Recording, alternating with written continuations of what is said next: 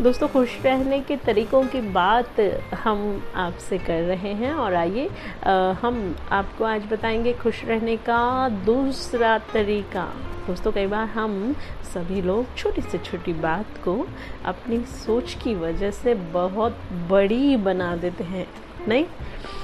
जिसका असर कई बार रिश्तों पर भी देखा जाता है।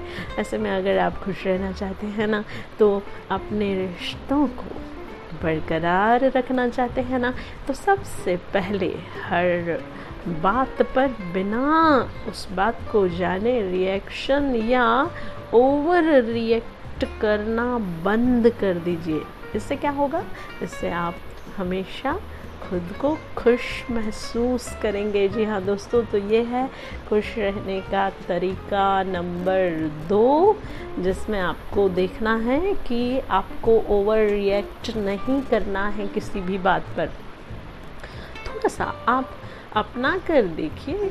दोस्तों, सच मानिए, मैंने अपने जीवन में ये सारी चीज़ें अपनाने के बाद ही बोलकर आपको बताया है।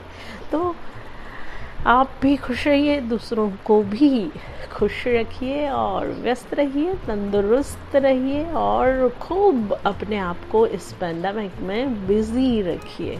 और हम आपसे मिलेंगे अगले एपिसोड में। आपको बता दें, खुश रहने के तीसरे तरीके को लेकर। तब तक के लिए, tata bye take care see you मिलते हैं।